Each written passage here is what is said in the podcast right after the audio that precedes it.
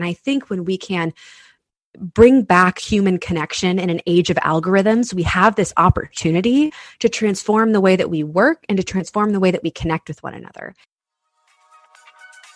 How can we, as creative educators and entrepreneurs, find our authentic voice, get real in a world where real is hard to come by, and share our vision all while making some serious money and keeping it all balanced?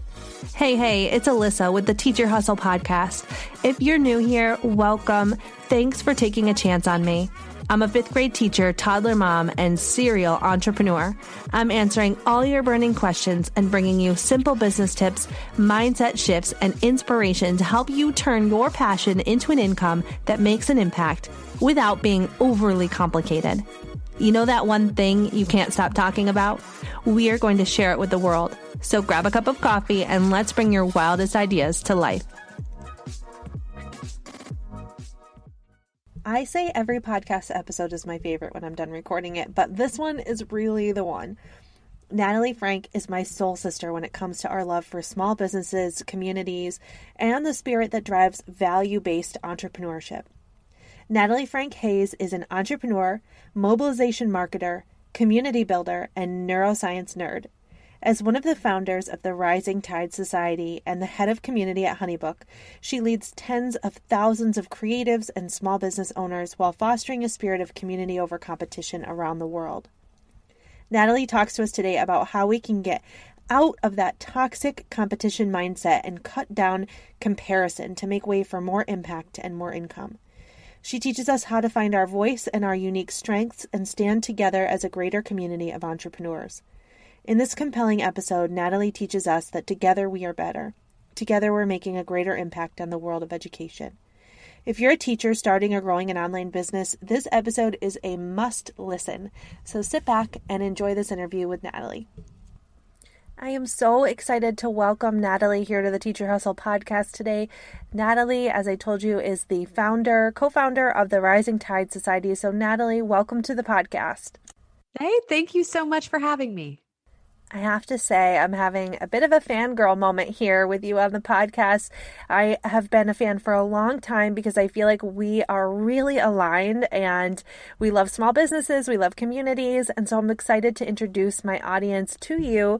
If they don't already know who you are, can you give them a little bit of background about you and about Rising Tide Society in general? Yeah, absolutely. So I am a creative, I am a writer, and I'm a community builder. I started my career as a wedding photographer and I built that business for years and years and years before I realized, I think, just how lonely and competitive entrepreneurship can be. And um, that ultimately led to me co founding the Rising Tide Society and our Tuesdays Together meetups uh, back in 2015 and ever since then, I have been um, working to build community and to foster a spirit of community over competition in the small business space, and also working alongside just so many really incredible small business owners that are cultivating these communities in their hometowns and um, just trying to change the culture of how small business is done, you know, in our world. I love participating in Tuesdays Together here in my hometown. I'm not sure my audience has heard of them. Can you give us a little background on Tuesdays Together and what they are? Yeah, absolutely. So, our Tuesdays Together meetups are gatherings that happen on the second Tuesday, roughly, of every month. Some groups are different and meet at different times, but for the most part, it's generally the second Tuesday. And these meetings are completely free to attend. They take part in or take place in over 400 locations now around the world. Uh, we're currently um, pausing in person meetups because of COVID, but our hope is in 2021 to resume the in person gatherings. So you can get plugged in with your local group in a virtual meeting until then. Um, but they're incredible. They're led by volunteers that step up to lead and step up to facilitate these meetings. We talk about a wide range of business topics, everything from sales to marketing to finance to sort of the ins and outs of what you really need to know to operate a sustainable and profitable business, but also to open the door to genuine conversations and advice that can only be given to you by other business owners. We, you know, don't believe in hiding our secrets or holding information close to the chest. Like we're very much about sharing knowledge, sharing information. Um, we, we talk about, you know, the title is The Rising Tide Society, and that's from the famous JFK quote, A rising tide lifts all boats. And that idea being that if we can share knowledge and share expertise and not try to hide what we're learning or hide what's working for us in our businesses, but instead give it all away, that we can actually raise the tide for everyone. And so we fight sort of that toxic, toxic uh, competition culture by doing just that, just that. Ooh, I definitely want to dig into the whole idea of toxic competition versus healthy competition, but I before we go there, I do want to know more about your thoughts on community. I know Tuesdays together for me have been a place to kind of meet up with visionaries and entrepreneurs who get it. Where when I try to talk to my husband or sometimes even my friends about my business, they don't necessarily get it. What first drew you to start really thinking about the importance of having a community as an entrepreneur? Yeah, so truthfully, um, it came about because I was lonely. You know, that's that's the truth. I I never set out to be a community builder. I often joke that um, you know, I was a really good wedding photographer and I loved being a wedding photographer, but I couldn't continue doing wedding photography if I felt the way that I did about my job. And, um, you know, I loved the actual craft, but the loneliness and the isolation and this sort of um, tear one another down to six from business as a whole really kept me feeling isolated in my own separate corner and not able to connect with other people and not able to forge really intentional relationships. Um, and so, you know, that was sort of where I found myself back in 2015 and opened up about feeling that way with friends in my hometown that were other photographers and basically you know said like hey i'm tired of feeling this way i'm tired of feeling like we don't have true community that transcends industry type, that is a diverse group of different people that can come together and just have really meaningful conversations and support each other and cheer for each other and root for everybody to succeed. That's what I really think this should look like. That's what I think the future of business needs to look like. And so ultimately, from that moment, um, you know, we started to to facilitate that conversation internally around like well what would it look like how do we transform that and the biggest learning and understanding that we had was that we had to try to get people to connect face to face. There is something really powerful about seeing someone else, about hearing their story, about understanding that they're not, um, you know, this perfect curated version of them that you've come to know on the internet, right? That like they have struggles, that they're navigating challenges at work and at home, and they're trying to find their identity in this confusing world of small business ownership. And they're just like you in a lot of ways they are just like you and i think when we can bring back human connection in an age of algorithms, we have this opportunity to transform the way that we work and to transform the way that we connect with one another. And this can be physically in person, like like I talk about Tuesdays together, but I also think the face to face can happen like we're connecting right now on the internet, right? This technology that we have at our disposal is really critical and really important. It can be used for good. It can be used for so much good. And so um, we just advocate for that. And I think that idea really originated from loneliness. And then it kind of evolved to become something where we acknowledge that if we could actually bring people together, could get them to sit down virtually or in person, face to face, then we had this opportunity to break down those walls and to rewrite the narratives that we've been told about one another and create a really lasting change. I'm over here nodding my head profusely because yes, yes, yes to all of that. And I think as teachers, like you mentioned with photographers, we can start to feel really isolated. Even if we're in a school surrounded by teachers, sometimes that environment can be toxic or we don't have the support we need and it can feel really lonely even though we are surrounded by teachers. I'm lucky enough to work in a school where that's not the case and everyone is really supportive and collaborative, but I've heard from many other teachers that struggle with this and I think especially as a teacher entrepreneur, we're looking for people who understand that particular area. And we've got to look beyond those face to face connections. Sometimes when we can't make the connections we need, then we need to go virtual and we need to connect with people through technology and really seek out those connections. But sometimes when we do that, we get caught up in the whole toxic competition mindset. So, can you talk to us a little bit about what toxic competition looks like and how do we know when we're dealing with that? Yeah, absolutely. So it grows in the soil of scarcity, That's where it starts, right? It starts from this idea that there is not enough to go around, that maybe you're falling behind or you're falling short or you're not keeping up, you're not living into your potential. You know, it's fed by our insecurities, it's fed by comparison and comparing ourselves to other people it's fed by people doubting you know the pursuit that you're taking on for example teachers you know if this is something you're doing as a side hustle or on the weekends or that you know you've brought an additional amount of work onto your plate you're going to have people that uh, don't understand that doubt that that don't see the value of it that question it that consider this additional pursuit to be you know a glorified hobby that aren't really seeing what you see. That all feeds into the soil of scarcity telling you that you're not enough that there's not enough uh, and and that kind of eh, environment doesn't invite you know this this larger ability to connect and grow and thrive together. What it does is it pits you against somebody else. It, it makes it about survival and not about thriving and and you know growing into the best version of ourselves. And you know my first teacher was my mom my mom um, was really the person that before i even had a chance to go to school taught me lessons that i carry with me to this day and one of those lessons that she taught me and some of you might even teach this uh, to your own students regardless of grade level is this idea that it's not about being the best but it's about being our best whatever our unique potential is, whatever we are uniquely capable of. You know, just in the same way, if you look at a classroom full of kids or a classroom full of adults, and all of us are students in life, you know, not every person sitting next to each other is the same at all in any way. They're uniquely abled, uniquely gifted, uniquely creative um, in their own way. And I think in the same way that you wouldn't want to take one kid who's great at math and another kid who is a phenomenal artist and tell them that they have to be exactly the same. And when they grow up they have to measure up to some you know impossible definition of success. You shouldn't do that to yourself. We all are uniquely gifted and uniquely talented and it's really about accepting that embracing that and not looking at the world through this lens of if i'm not the best then i'm not you know enough it is about knowing that you're inherently enough, knowing that you're inherently capable, knowing that there are more than enough opportunities out there for you, and just working to be a better version of the person you were yesterday. That is what this is really about.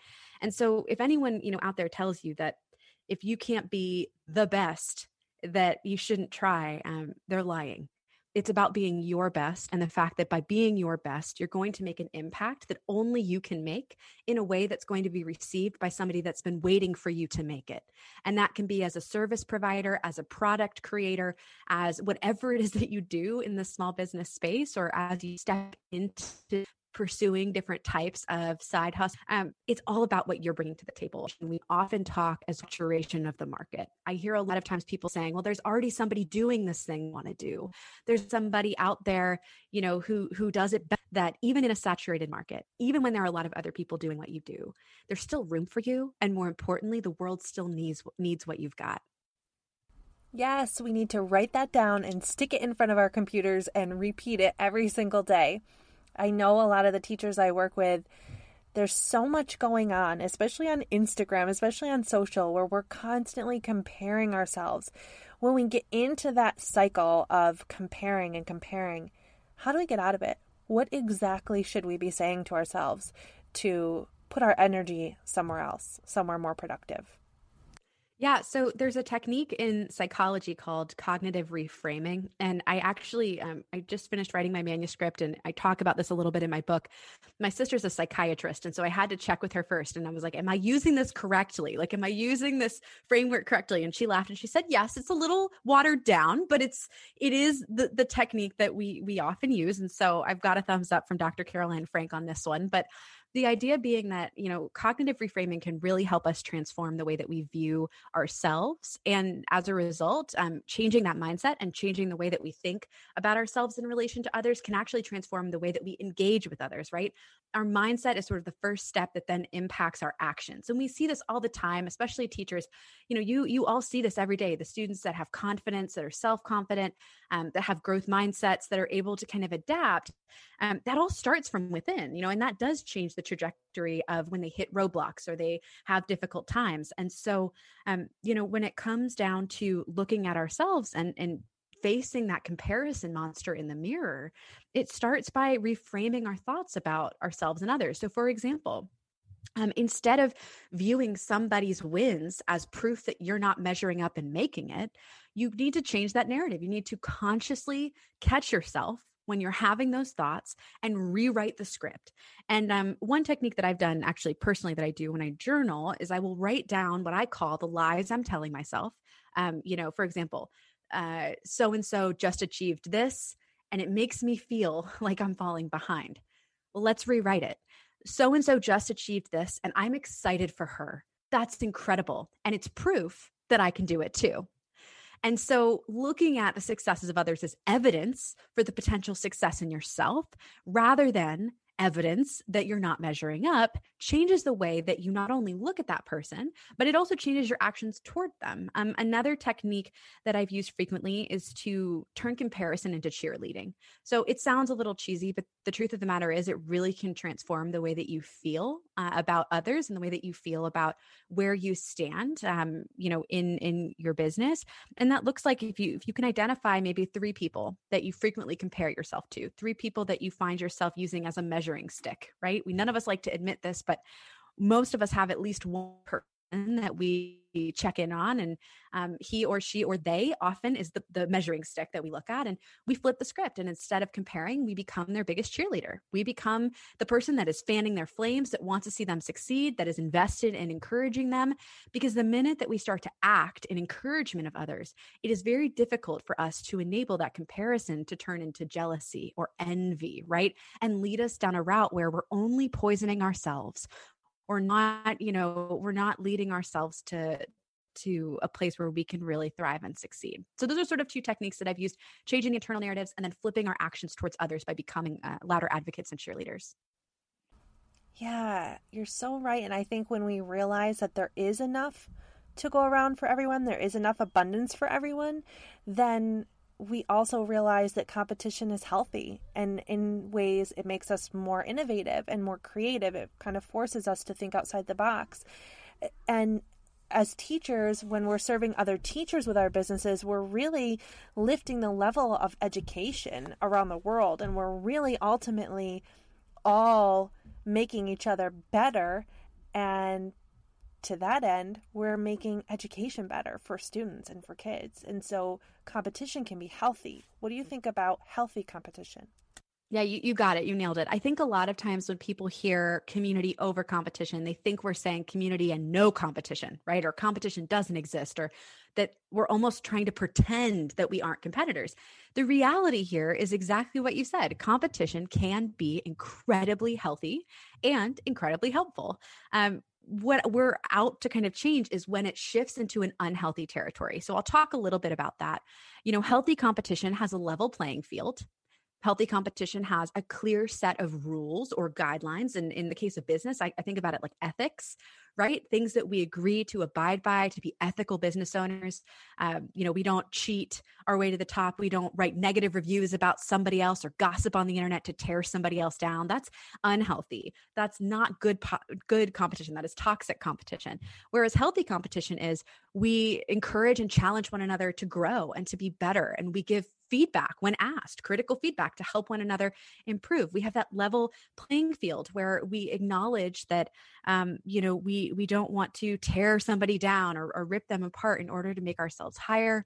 Um, it also looks like keeping competition in the arena and this is really important because I think where competition starts to navigate into unhealthy territory is when it transcends the space that it was meant to exist in. And I'll explain a little bit, but you know, when when you are competing for business, if you enable that competitive spirit to then go into every aspect of somebody else's life, you're comparing where they live, what they're doing, um, where they're traveling, and you start to look at them as your competition rather than as someone that you compete in business with, um, it really can create a, a really toxic environment. And a, a, great example of how this can be reduced and actually non existent is when we look at what happened during COVID to so many small business owners. And I have no doubt that in the teaching small business space, the COVID pandemic brought about such a need for new thought leaders, new ideas, um, teachers encouraging teachers, teachers, you know, creating new products to help teachers, um, new services, new courses, new education for teachers. Like there's such a need for a moment of coming together, of supporting one another, of fighting for one another and not fighting against one another. And, you know, in, in, this season in the small business space, I witnessed competitors coming together to lobby for PPE support or coming together to fight for, um, you know, this, that, and the other things that, that were going to help save their business. Things in the teaching world, I have no doubt that were for the best interest of students that are now navigating a brand new season in a really hard time and educators that are having to change everything about how they operate to ensure that that students are cared for that's a lot to take on and now if we were to allow competition to hinder us from coming together, to stop us from actually supporting one another, even if you have two teachers that also sell courses on teaching or also, you know, do something that is similar and they compete in the business arena,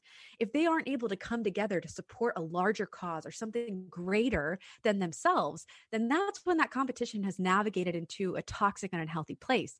But instead, if they're able to support one another, now we're talking about healthy competition. Now we're saying, yes, we might compete in the arena, but right now we're not in the arena. Right now we're in crisis mode. Right now we're trying to to do something greater. And so we're going to come together and we're going to to kind of surrender any concern that we wouldn't be for one another in this space, right? And so that's a little bit about the tenets of healthy competition, but it, it does go back to this idea that, you know, we kind of abide, abide by clear rules. It's a level playing field. We leave it in the arena. We don't take it home with us. And we we care for one another and we put people first before before that competition. Yes. And one other thing that really breaks my heart when i talk to teachers who are struggling with this is what we call imposter syndrome, where they really are hesitant to put their great idea out into the world because they feel new, they feel like they're not big enough yet, they don't have a large enough following yet, they feel like no one will take them seriously yet. How can we push past that imposter syndrome to get our ideas out into the world? Because they do have wonderful ideas. So, two things here. First, we have to acknowledge that even our heroes feel like imposters too even the biggest names or the people that you think would never doubt their ability, uh, they do. They do every day. And and that type of, of slight discomfort is actually quite a good thing. It keeps us innovating, it keeps us learning, it keeps us improving. I mean, as educators, you probably are the number one folks that would struggle with imposter syndrome because you are literally in a career field where you are constantly learning and improving and trying to help other people do the same thing. So, this imposter syndrome is natural. It, we have to acknowledge it, but understand that it may never go away. Um, it may always just be that little whisper in the back of our minds. Um, now, it doesn't mean we can't combat it and it doesn't mean that we can't work through it. And I think that leads me to the second point here, which is understanding that at every single stage of your life, of your development, of your business, you have something to offer. You have something incredibly valuable and important to say.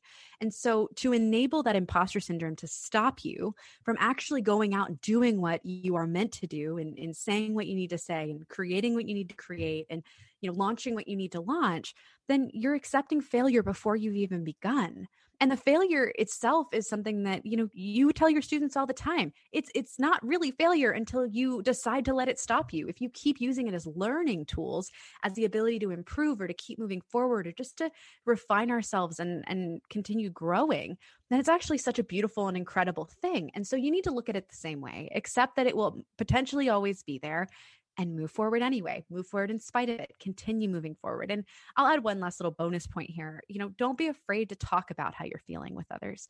I think imposter syndrome, loneliness, isolation, it wants to keep us quiet. It wants to keep us in our, our own corner, not able to talk about it, not able to communicate with others about it. But when you start to say, hey, you know, I'm really feeling this way right now, like this is where I'm at, this is how I genuinely am feeling, and you're able to open up in a safe space or with other people that you trust that, you know, care about you and your well being, care about your business, or, you know, like we talked about this at Tuesdays together, that's really a space where you're surrounded by people who get it. Um, you're going to find that you're not alone. And sometimes just that small sense of solidarity, that small moment of acknowledging, wow, you feel this way too? It's enough to ensure that you can keep pushing forward and you can keep moving past it. so important to be surrounded by people who get it. And especially during this time of COVID, we have to look outside of where we might normally look for those communities and those connections and to get surrounded by people. I know I used to, when I was in high school, even, I used to go to coffee shops and I would look at those bulletin boards and then I would want to go to every single class and do every single thing and connect with all the people. But now it's a little bit more challenging. But at the same time, it's also exciting because you have access to so many more people thanks to the internet. What are your best suggestions for staying connected during this time of COVID? Yes. So, my community development manager, Kate Masters, who has worked with me for four years now, and she leads our creative and chronically ill chapter of Rising Tide. She has a saying that I actually put in my book. I want to tattoo it on myself. Okay, maybe not like that extreme, but I love it. And it's this idea that online community is not an imitation, it's an innovation meaning that there is still so much to be done and so much potential in connecting with other people online. Internet friends are still real friends, right? We have to get rid of this idea that our lives only exist in the physical realm because the reality is our world is not going backwards. Our world is moving forwards. And so the COVID pandemic really just thrust us forward a significant amount of time. Now, I won't go on a tangent here about the negative implications of social media or the fact that we are in an age of algorithms and we're kind of fighting Silicon Valley, you know, strategists who are using everything in their wheelhouse to keep us addicted. I'm not going to go there for just a second. Um, I need to acknowledge it because it's very real, but I also need to acknowledge that we have a choice in how we want to find that safe space and how we want to find others by understanding that we have a choice when we pick up our phone or our computer and how we use it. And there are really two ways that I found I can categorize this usage. One is consuming, and the other is connecting. Now, when we talk about the negative implications of social, primarily that's in the consumption. That's when we're scrolling and scrolling and scrolling. That's when we're going down the rabbit hole. That's when we're not actively engaged and we're passively consuming. Connection, on the other hand, is where there is so much potential and so much power to really get to build relationships with others, to find places where we can connect, to connect and create spaces ourselves if we don't find one um, that really aligns with what we're trying to do. And so, first, I think it starts with a conversation. If you're trying to find a community either locally or maybe on, on a global sphere, it starts by having a conversation. You can slide into someone's DMs. You can hit me up anytime and say, Hey, I am doing this and I'm really trying to find a space where I can do why. And so, starting that conversation and starting to find out where the p- spaces are that these people are hanging out and connecting will open doors that you literally never knew existed in spaces that are often closed groups on Facebook or meetup groups or you know reddit subreddits or uh, there's so many different spaces especially in this covid season that are facilitating meetings. And then another thing to do as well is don't be afraid to create something yourself.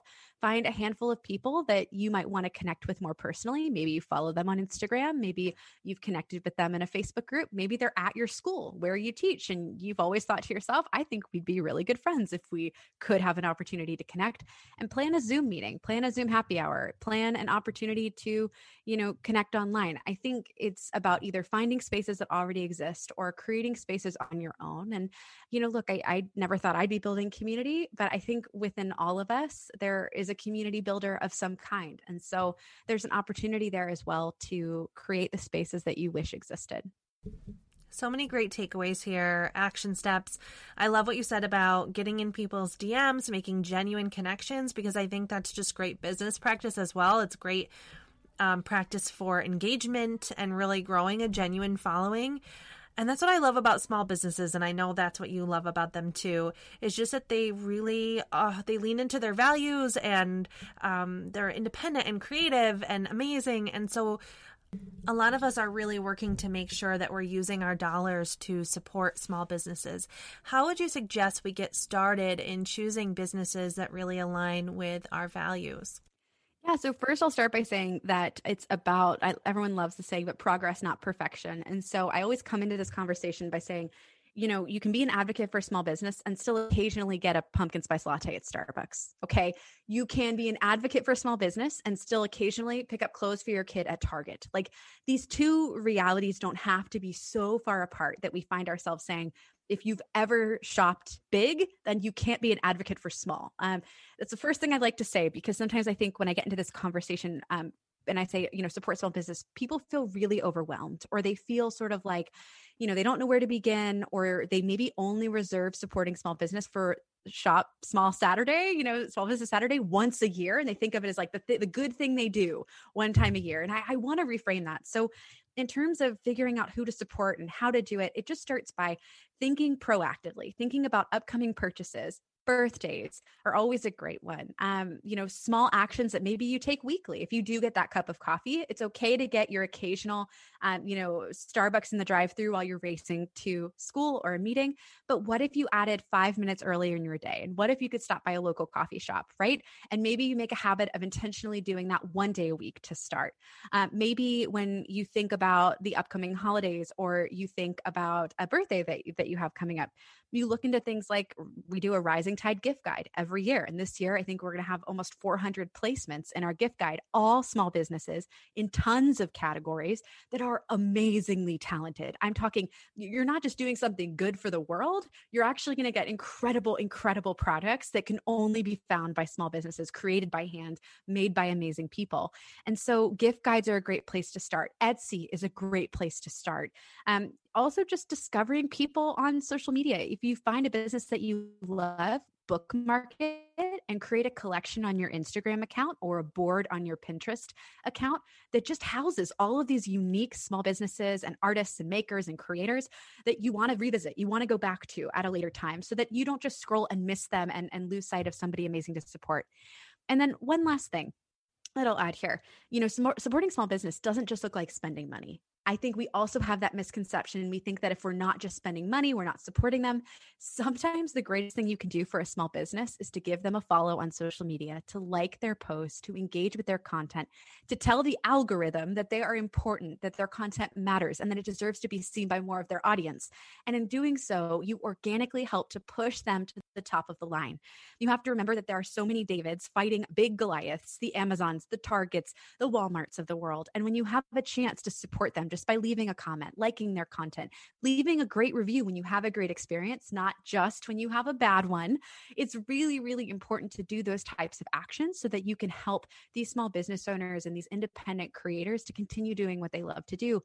And it is so important to our culture. It is so important to our world. Um, my husband and I, at the start of COVID, had an entire conversation about like, what does the world look like without small business? Like, what would it look like without independent businesses, coffee shops, restaurants? So many of us choose our communities that we want to live in, or we know the people that we engage with on a daily basis while we're grabbing even out takeout from a local shop that we love to, to, go to. Or for us, it's like there's a local seafood place right down the street that's locally owned and small. We go there way too much, way more than we should, but we know people. We actually become a part of that family and that's a part of our community. What would the world look like without that? What would the world look like if all of those businesses started to close down or all of those independent creators couldn't continue forward? And I, I'm going to be really honest and say it's not a world that many of us would want to live in, where human creativity is diminished, where everything is automated, where we don't have this incredible freedom to see people creating and building and making amazing things in our community, places for us to connect and so supporting it is really important, something that we have to do. And it doesn't always require us to spend money. We can do it in free ways as well. Okay, first of all, thank you for freeing me of the guilt of shopping at Target every once in a while. I've been really trying to rethink my dollars, where I'm spending them, and thinking of them as a vote for the businesses that I feel aligned with. But every once in a while, you know, I've got to go on that Target shopping spree. So thank you for that. But I think another really cool thing that you said is like when you stop at a local coffee shop instead of running to Starbucks in the morning, yeah, it might take some extra time but you're also expanding your community. You're talking to the people in the coffee shop, the people who work at the coffee shop, and you're just really growing that connection piece. So it really all fits together. And I appreciate the way that you pointed all of this out and the ways that we can support small businesses without spending money as well. I've got one last really important question for you. Uh, a lot of the teachers who are listening feel this pressure to be this big business this that we have to have this huge business and we need to be CEOs of large companies with lots of employees um, but really, a lot of us are solopreneurs and we're independent business owners, we're small business owners, we're following our genuine set of values, we're looking for impact and income, both of those things. But we feel this pressure to be big, big, big. And so, how can we step into the role of CEO and really kind of have that decision making process and feel like leaders without losing touch with our values and why we started this business in the first place. How do we do both? Wow. Okay. So you definitely left the hardest question for last. Um, I, I think it really starts by redefining what we want success to look like in our lives and adhering by our definition of success and no one else's. Even in hearing the word CEO, I ask myself two questions. One, um, how many teachers are Enneagram threes? Because I bet it's a lot of them. And two, and probably Enneagram twos as well. Side note, um, a lot of, of good hearted Enneagram twos in there, which is just more of my way of joking because I'm an Enneagram three and I relate to that. But also in terms of the definition or title of CEO, my question becomes why? Why do we feel the pressure to have a big title, have a big business? Is it because it's truly our definition of success? Is it because what we're chasing after is that title? Or are we chasing after the perception of prestige? Are we chasing after feelings of importance and worth and value that again we've touched on so many times today are already inherently in you you don't need a title to feel that way you shouldn't need a title to feel that way um, and i think it starts by defining that definition definition of success for you. If that means that you want to build something big, you want to one day leave teaching and have a business with employees, that's fantastic. But that is very different than a definition of success that says, I want to make an extra $10,000 a year so that I have money to do things that my partner and I want to do um, over the summer. Or, you know, I want to have financial freedom. I want to be able to build a business that pays off all of my debt from school that then enables me to build a small savings fund that then contributes to whatever that looks like, right? Those are two very different definition of success.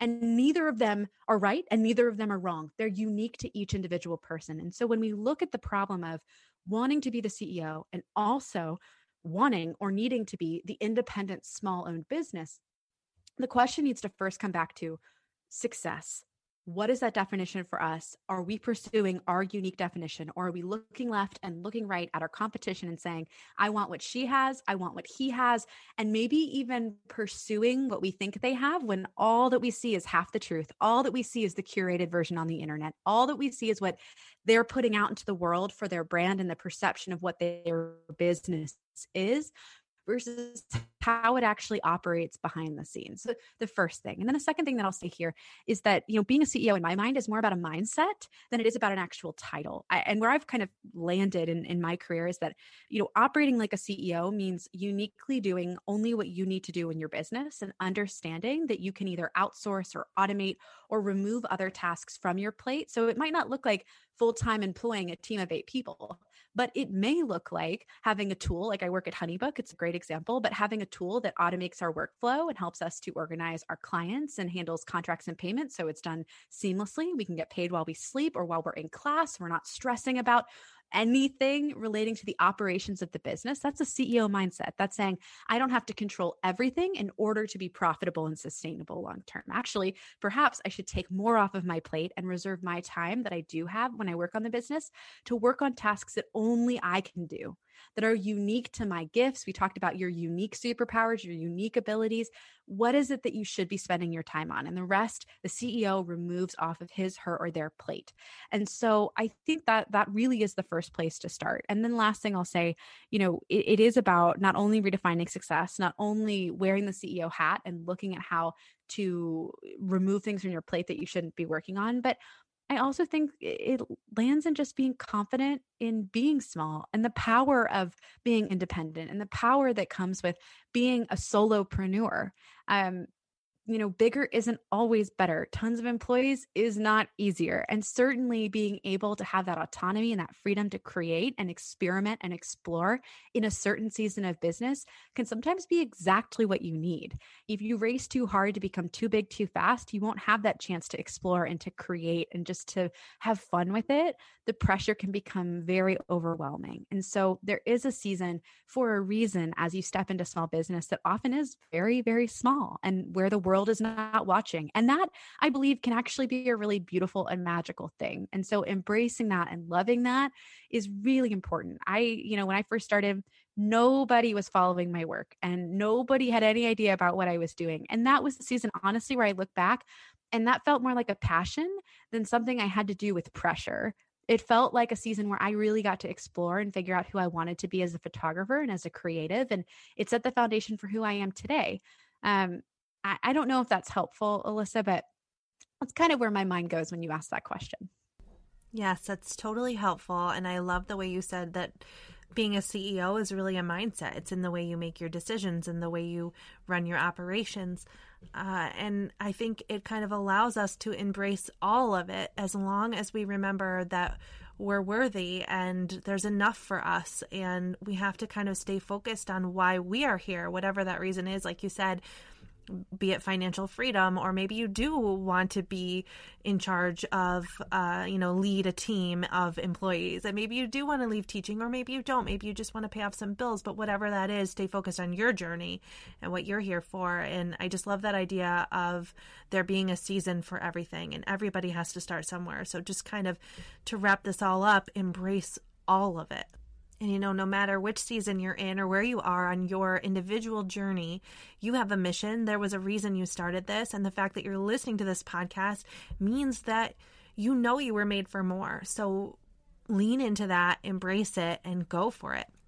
Now, I know my listeners definitely picked up on the fact that you mentioned a book. So please, before we go, you must tell us about this book. Yes. So I'll give you an exclusive that hasn't been shared anywhere, literally anywhere yet. Oh so oh the book the book is called Built to Belong Discovering the Power of Community Over Competition, and it will hit shelves next August, right before the next school year.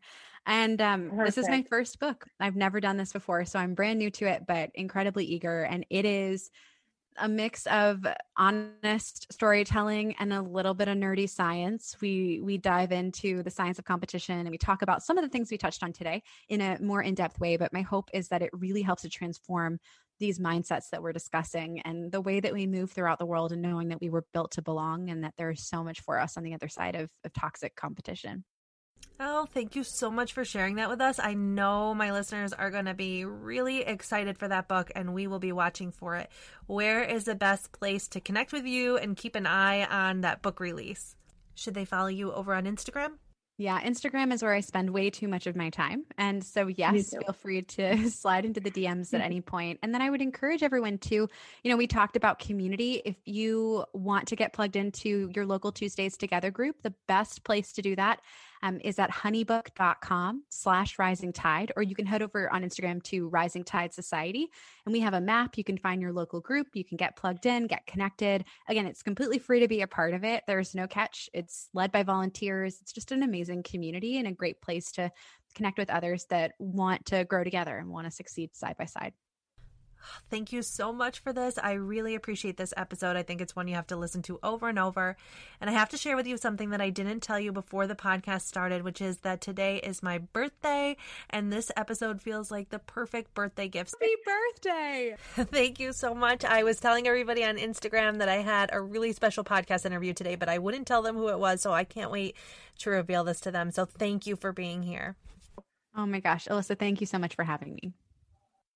What an episode. I do you see why I thought that one was the best ever? I mean, I love all my podcast episodes, but this episode just felt totally aligned to the mission of Teacher Hustle University and the reason that I'm running this podcast and I think it is one of those episodes that you need to listen to over and over and over again. And I hope that it really helps you step into your role as a thought leader, a change maker, and someone who is going to impact the world of education. So keep going, keep thinking those positive thoughts, surround yourself with community, realize that there's a season for everything in your business and that all growth comes through change. And so I will see you in the next episode.